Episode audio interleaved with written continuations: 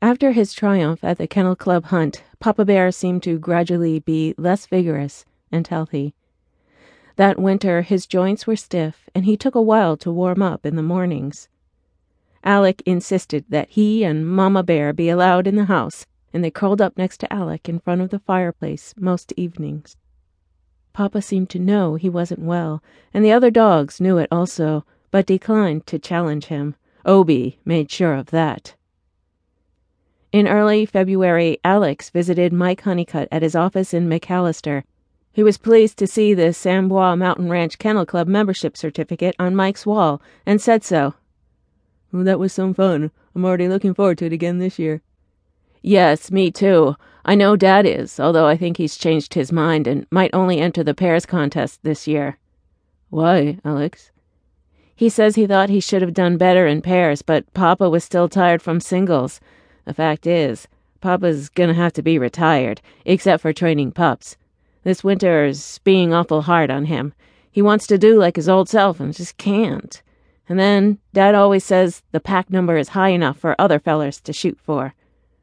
I should think so, Mike smiled. But I suspect you didn't come all this way just to talk about dogs, so it must be land.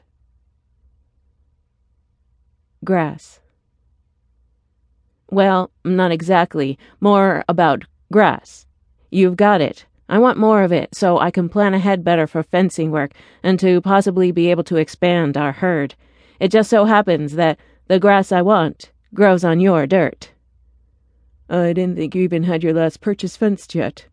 Oh, that's right, we don't, and I'm glad of it because our talks today and whatever decisions your group comes up with is going to affect my decisions about what I have my fencing crews do this summer. I'm already buying wire and we've been manufacturing and stockpiling fence posts for two years now. We are nearly ready to go, but there's this set of nagging thoughts I've had.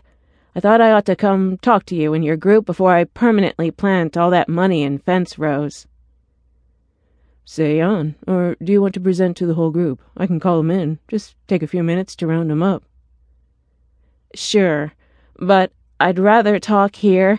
Your meeting room is about as friendly as a gallows for the condemned. Okay, give me five. Mike made some calls, and the other available administrators on the land use team started arriving in the office. When they were assembled, Mike introduced Alex again, saying, Alex McCandless has a short kind of presentation to make. Thanks for coming.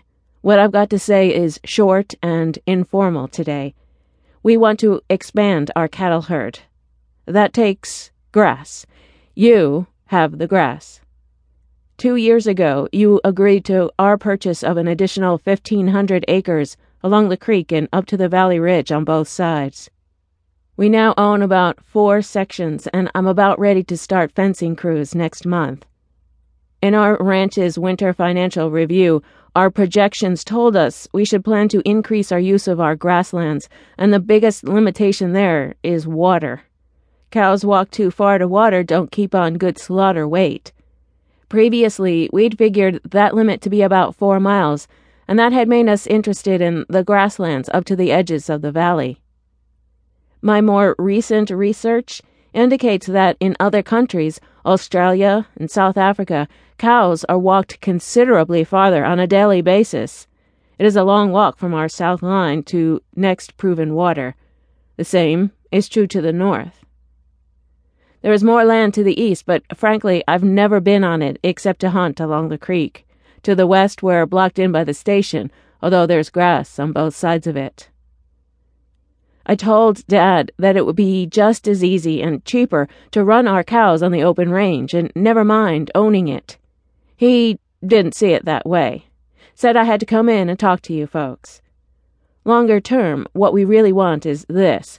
We'd like to find an end to our being the only families in a big, big lonesome.